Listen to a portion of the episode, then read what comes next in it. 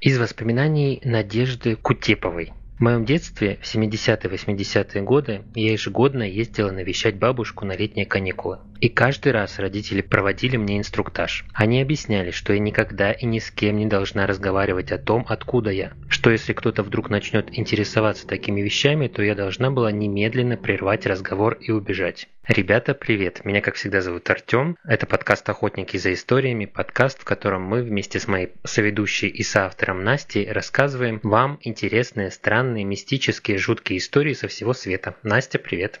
Всем привет! Кстати, историю мы будем не только рассказывать, но и обсуждать вместе с нашей подругой Юлей. Юль, привет! Я вам всем рада! Присоединяйтесь к обсуждениям и вы. Для этого переходите в наши соцсети по ссылкам в описании и пишите ваше мнение в комментариях. А мы почитаем и с удовольствием ответим. Вначале мы должны сказать, что наш подкаст выпускается исключительно в развлекательных целях. Мы за взаимное уважение, соблюдение законодательства против насилия и неправомерных действий. Все истории, озвученные в подкасте, созданы на основе открытых источников и не претендуют на стопроцентную точность. В первой строке описания указаны маркеры, заглянув в которые вы можете решить, приемлемы для вас темы, озвученные в подкасте или нет. Если что-то не так, переходите к следующему выпуску.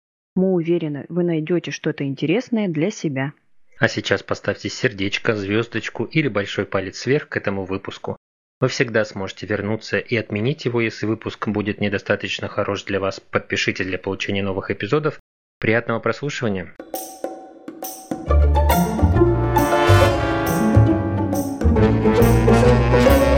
В начале выпуска я озвучил воспоминания Надежды Кутеповой из книги «Тайны закрытых городов». И речь сегодня пойдет именно о них, а точнее об одном из них. Но перед тем, как я расскажу, что из себя представляют закрытые города Советского Союза, спрошу, Кому-нибудь из вас приходилось бывать в закрытом городке? Нет. Ну, прям, чтобы закрытый-закрытый был, ну, нет, где там никто не живет, или там живут люди, просто он... Там живут люди, но там оцепление. А, не. Закрытые городки стали появляться в СССР во время запуска атомного проекта 1945-1953 годы. Стоит ли говорить об уровне секретности, которые были установлены военной и государственной тайнами? Тогда шифровалось все, включая название радиоактивных веществ, некоторые производственные действия. Названия городкам давали номерное, а номера постоянно меняли. Кроме подписки о неразглашении, жители получали даже прописку не закрытого городка, а близ лежащего областного центра. Сам городок не значился ни на одной из карт. Так как комбинатам и заводам военного назначения применялись особые требования, закрытые городки строили глуши, подальше не только от человеческих глаз, но и от границ, подальше от центральной части страны, чтобы уменьшить вероятность нападения с воздуха. Также было обязательно наличие крупного источника пресной воды, удаленность от сейсмических и подтапливаемых районов. Позже такие населенные пункты стали появляться уже по всей стране. Изначально выезд жителей и по совместительству работников предприятий за периметр был строго запрещен. У них забирали паспорта, а выехать можно было только в крайнем случае – смерти близкого родственника или для оказания экстренной квалифицированной медицинской помощи, либо из-за стихийного бедствия. Во всех этих случаях необходимо было документально подтвердить необходимость выезда за периметр города, прописать весь маршрут и подписку о неразглашении – за пределами городка жители должны были соблюдать легенду, которая составлялась для каждого индивидуально. Стихийное бедствие, например, леса горят, пожар. Так, подождите, нам надо составить маршрут. Да. Вот листик подпишите там, подпишите Да. тут. Да. Я тоже подумала, что это странно, да? Жопа там подгорает. а- Вулкан, короче, извергается, да? А ты еще должен, ну, как бы, Не, вул- вулкан, они далеко от вулканов это. да неважно. Вот Ну, такие, есть как типа пожар, Везувий там стоит, понимаешь, посреди города. Так ты еще пойди докажи маршрут выстроить, значит, что тебе Да, еще надо бумажку о том, что этот Везувий извергается. Да, доказательства, да, документально. Раньше было очень строго. Позже ввели некие послабления, жителям выдавали постоянные пропуска, выезжать можно было не чаще раза в неделю, а в случае опоздания при возвращении пропуск изымали на три месяца. Конечно же, работать и жить в таких населенных пунктах было небезопасно. Например, в 1957 году в Челябинске 65 произошла крупная утечка радиоактивных веществ, которая поставила под угрозу жизни 270 тысяч человек. Вы бы могли жить и работать в подобных условиях? Я да. Я про то, что понятно, там, допустим, какие-то риски, как ты говоришь, из радиации, да. На самом деле, если взять, ну, господи, да ты вон по дороге идешь, тебя машина собьет. Ну, в случае с Челябинском риску подверглись не только жители закрытого городка, но и Челябинска более, самого. Тем более, да, то есть как бы тут... Э, Ничто не может гарантировать безопасность. Тем более, скорее всего, там жили семьями люди. Ну, там же они же не жили, там папу забрали, да, отправили, потому что он очень умный ученый. И он там, бедняга, живет в одиночестве. Там жили семьями, ну, как бы, почему нет? Если ты молодой холостой. Найдешь там себе молодую холостую. Что делать? Молодой холостой это априори мужик. Мужики кончились. холостая. Сразу с института, с училища туда. Вряд ли тебя с института, с училища туда отправят. Ты не такая уж умная. Нахрена? Ну, лаборантом работать? Ты должна пройти такие проверки, потому что это закрытый изначально город. Я не знаю, стоило бы так рисковать. Если бы, конечно, была должность... Рисковать чем? Здоровьем, жизнью. Была бы, если бы должность высокая, скажем, зарплата или какие-то там плюшечки. В Советском Союзе? То тогда да, а так бы зачем жить в закрытом городе, если можно вот в открытом и приходить никогда тебе скажут ровно в 10.00. Тебя mm-hmm. расстреляет патруль возле ворота, если ты на 10.01 задержишься. На самом деле, ну, как бы, мне кажется, что это у нас сейчас такой вот э, уровень жизни, да, когда мы куда захотели, туда и пошли. Как хотели, так и развлекаемся, да, по мере своих возможностей, я не знаю, там, моральных принципов. А ты хочешь сказать, в СССР развлекались тем, что в закрытых городках работали? Там совершенно другие были. Кажется, что там достаточно было бы в местный клуб сходить на танцы, книжку почитать, кинотеатр сходить, а я думаю, что там все равно такая э, инфраструктура была. И этого было бы достаточно людям, неискушенным, как нам. Ну и тогда еще советские люди, они же э, во благо Родины. Они строили, восстанавливали, у них были другие интересы, приоритеты. Да, у них был патриотизм. Им было интересно, реально, наверное. Вот геологам я бы не хотела идти куда-то в Евиня. Те комары бы в лес унесли, там съели. Медведи. И они тоже. Юля, а сейчас нет патриотизма? Мы воспитаны еще в том периоде времени, ну, по крайней мере, я, да, взрослая женщина, когда мне привили чувство патриотизма. Я как бы патриот, да, своей родины. Опять-таки, как показывает нынешняя практика, да, много людей очень трепетно относятся к России. Ситуации в стране это показывает достаточно красочно. Возвращаясь к истории, для справедливости стоит отметить, что были и положительные моменты в жизни в закрытых городках. Я не увидела отрицательных моментов еще пока. Я тебе перечисляю положительные. Отрицательные то, что было закрыто, нельзя было никуда выйти. Сидите дома, книжки читайте, просвещайтесь. Положительным. Ты некоторые на самом деле озвучила. Во-первых, так как это были военные в основном объекты, преступность была здесь минимальной. Офигеть, это вообще был плюс при плюс. Объекты снабжались продовольствием в первую очередь. Дефицита здесь не было. Все вот эти дефицитные истории, они в первую очередь поставлялись в эти городки. Жители получали на 15-20% больше зарплату, чем подобные специалисты вне закрытых городков. Передовое на тот момент медицинское обслуживание персонала и жителей города были обязательными, так как риски работы здесь были в разы выше. Ну и, конечно, после распада СССР список закрытых городков был рассекречен, некоторые населенные пункты открыли. На начало 2021 года в России осталось 38 закрытых административных территориальных образований. В 10 самых старых закрытых городах расположены объекты атомной промышленности – в трех ракетно-космической отрасли, 23 относятся к оборонному ведомству, в одном находится лазерный полигон и в одном находится предприятие сложных подземных объектов. Не знаю, честно говоря, что это такое. Очень завуалировано. Да. Я думаю, на самом деле, это вообще не то, о чем мы можем даже в принципе себе представить. Даже сейчас на таких объектах ведется строгий пропускной режим. Для въезда необходимо основание, близкое родство с местными жителями – трудовой контракт или командировка, посещение публичных мероприятий или поставка продовольствия. А теперь немного отвлечемся от закрытых объектов и перенесемся, как ни странно, в Сергиев Посад. Какие у вас ассоциации с этим городом? Он входит в Золотое да. кольцо России. Ну, как бы мне кажется, что это город с исторической э, ценностью для России, красивый яркий, красочный. Почему-то мне все города Золотого кольца кажутся вот такими вот яркими представителями именно такой русской, старой Зодчество в первую очередь, да, церквей, да, да, да. православие, паломничество. Архитектуры. Ассоциаций на самом деле огромное множество. Это небольшой город Московской области, славится своей основной достопримечательностью, объектом всемирного наследия ЮНЕСКО Троицы-Сергиевой Лаврой. Это прекрасный, огромный Кремль, в центре которого находятся ослепительной красоты соборы. Город входит в туристический маршрут «Золотое кольцо России». Но есть у этого города еще одна особенность. Она не такая прекрасная. Название этой особенности... Что? Что это? Биологическое оружие. Не такая прекрасная. Ассоциативный ряд разрушен. Кто бы знал. Мало кто знает, но с 1930 по 1991 год Сергиев Посад назывался Загорском. Именно здесь, на окраине города Загорск, появилось несколько городков закрытого типа. Один из таких городков назывался Загорск-6. Ну и называется до сих пор.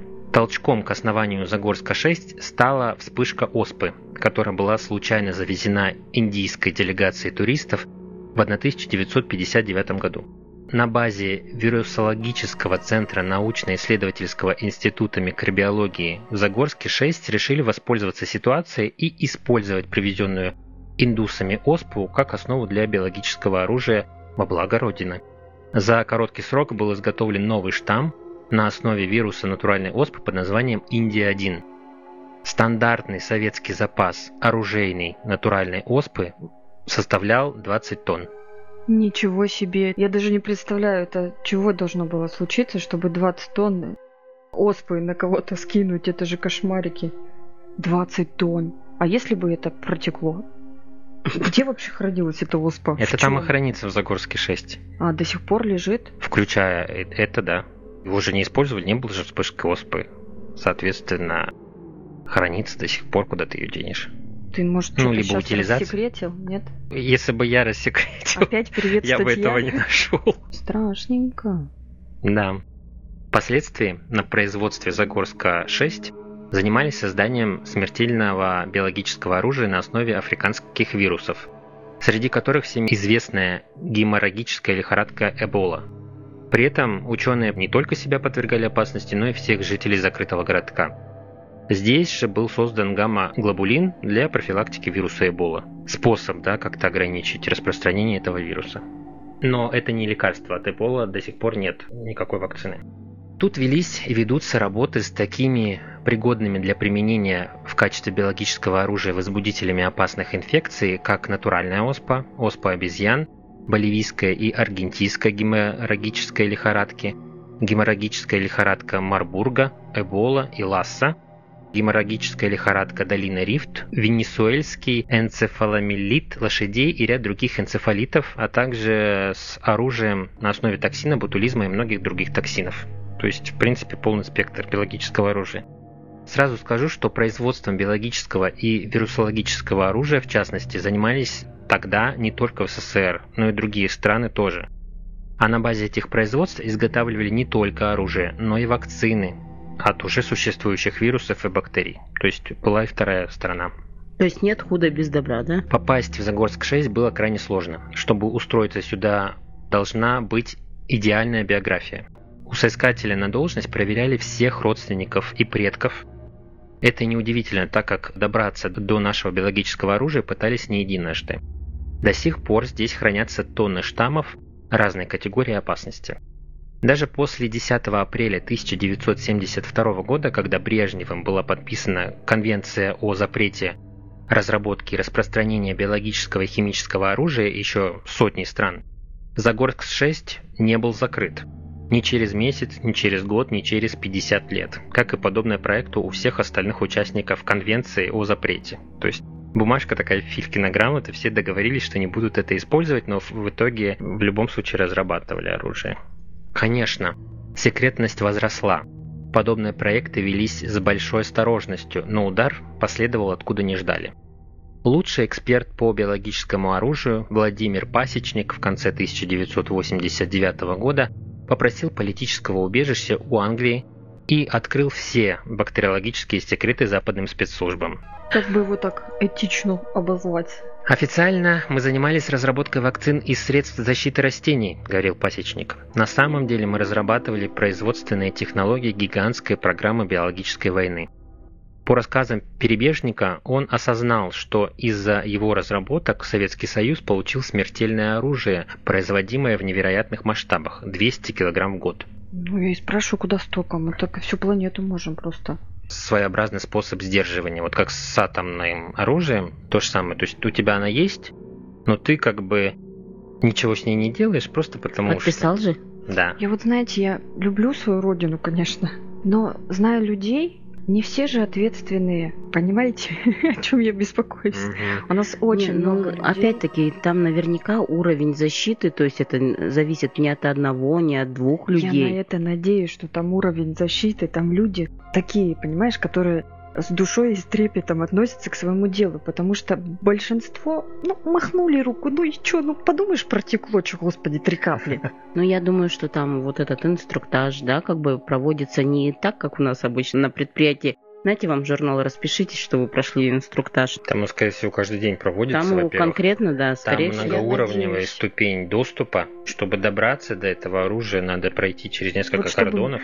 Спокойнее мне жилось. Мы будем надеяться на то, что все-таки там вот именно такой супер уровень, понимаешь? Да. И чтобы тебя успокоить немножко, был инцидент, связанный с Чечней, когда сепаратисты пытались наладить мосты с Загорском 6, но ник- никого не смогли подкупить и в итоге остались при своем. Отлично. Потому что я вспоминаю инструктаж, который вот нам проводили по пожарной безопасности, да, но с этим же не шутят. Когда пожар, это паника. Нужно четко знать, как действовать. В итоге к нам пришли, сказали, вы видели огнетушитель? А хотите попользоваться? Нажмите сюда, вот сюда и вот сюда. Все, вот три секунды в руках подержал, тебе говорит, поздравляю, теперь ты можешь выводить из здания толпу. Ага.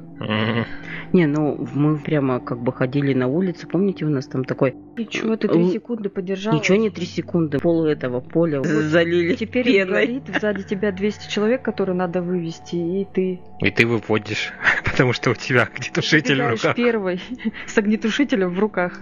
Потому что в панике может забыть, какую кнопку нажать. Возвращаясь к истории, Загорск-6 в западной прессе после этого стал адским местом с невообразимым масштабом произведенной смертельной массы. Власти Союза сдержанно отмалчивались, а разбирательства по нарушению конвенции продолжались до самого начала правления Бориса Николаевича Ельцина. Борис Николаевич признал, что такая программа велась и издал указ о прекращении работ по наступательному биологическому оружию, чем только подтвердил факт подготовки к такой войне, то есть такой наивный простой человек. В результате указа были закрыты наши военно-биологические объекты за пределами России, но в Екатеринбурге, Кирове и Загорске-6 все осталось по-прежнему.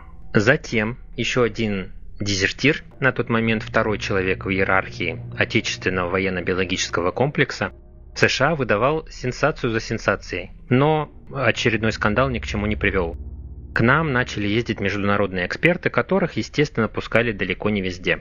Как и наших специалистов не пускали на некоторые объекты у наших политических оппонентов. Что всех привело к мысли, что они занимались тем же самым. Говорят, что основные производства Загорска-6 глубоко под землей, чтобы выстоять э, в случае бомбардировки. И как ни странно, утечек опасных вирусов не было зафиксировано, чтобы ты спокойно спала дальше. Единственным ЧП называют смерть лаборантки, которая вводила вирус кроликам и укололась сама, о чем не сообщила никому, а когда заболела, спасти ее не смогли. Конечно, этот случай оброс мифами и домыслами о разбитой колбе с лихорадкой Эбола.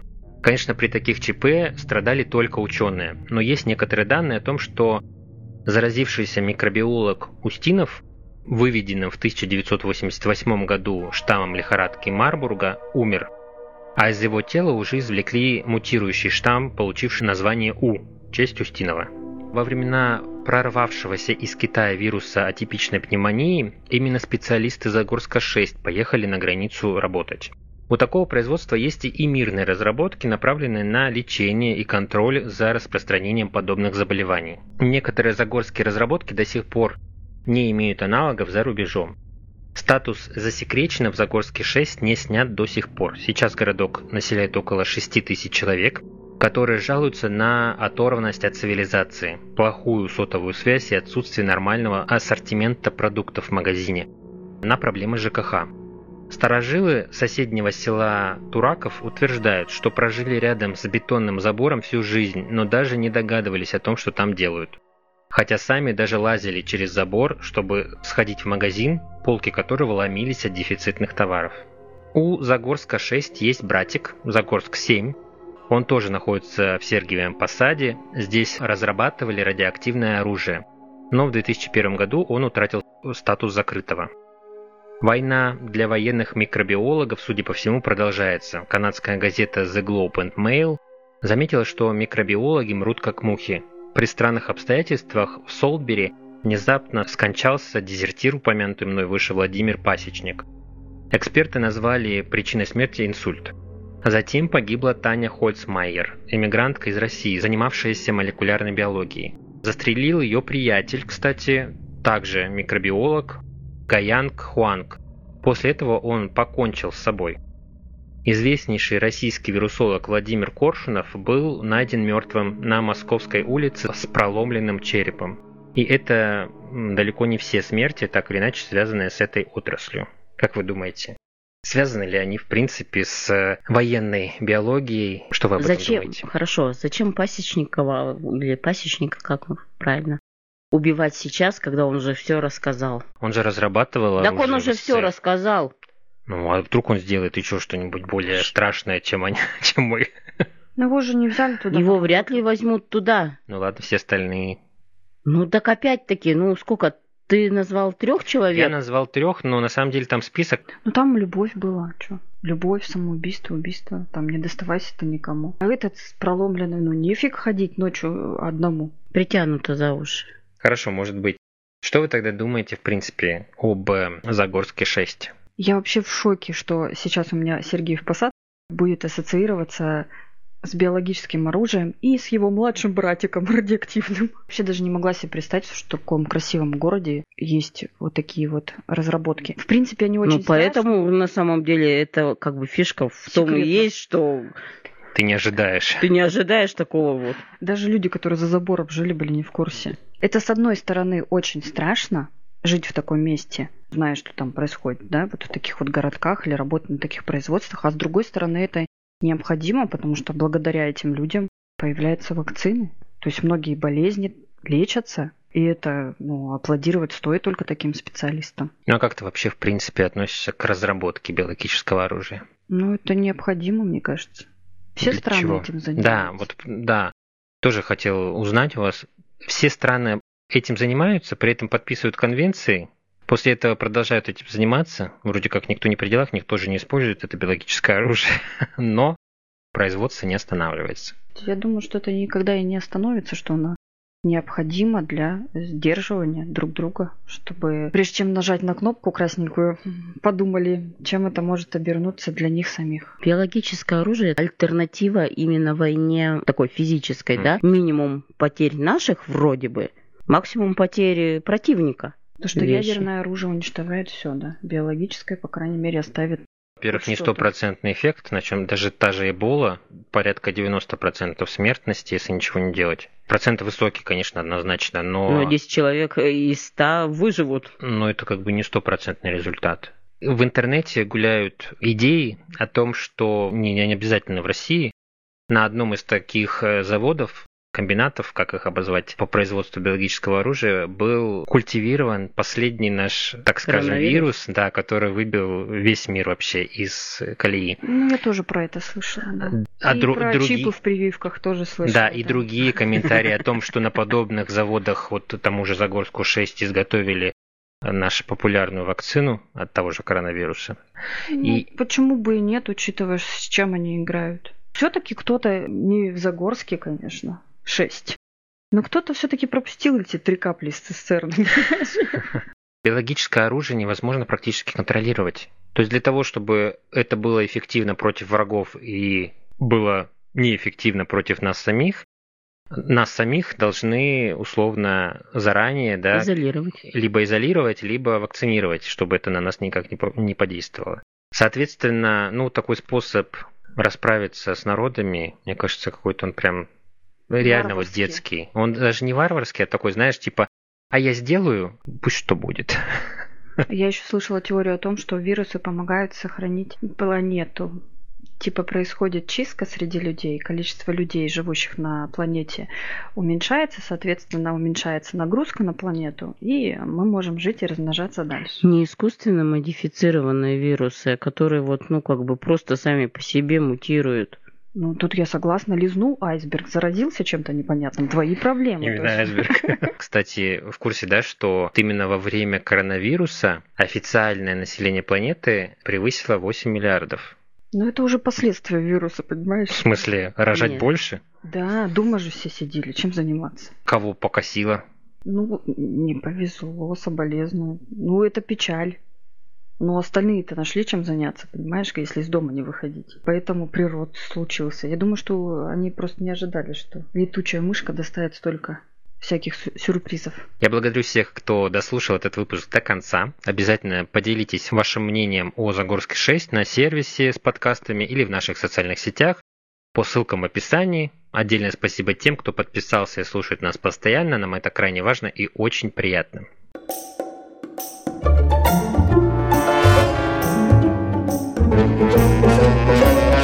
Для вас есть еще два полноценных бонусных эпизода в этом месяце, которые мы с Настей подготовили. Я в своем эпизоде расскажу об эффекте, когда желание скрыть или изъять информацию из общего пользования приводит к его взрывному распространению.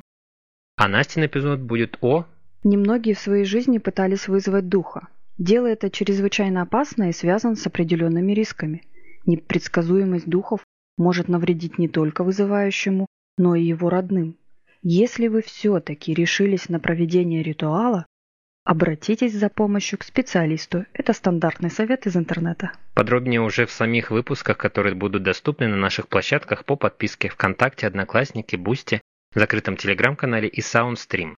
На сервисе Soundstream вы можете попробовать бонусную подписку в течение двух недель бесплатно и решить, подписаться на дополнительные эпизоды или нет. Также подписывайтесь на наш второй подкаст «Письмо без отправителя», где я читаю ваши истории из жизни без имен, обсуждаю содержимое писем вместе с друзьями. Все ссылки в описании. А на этом пока что пока-пока.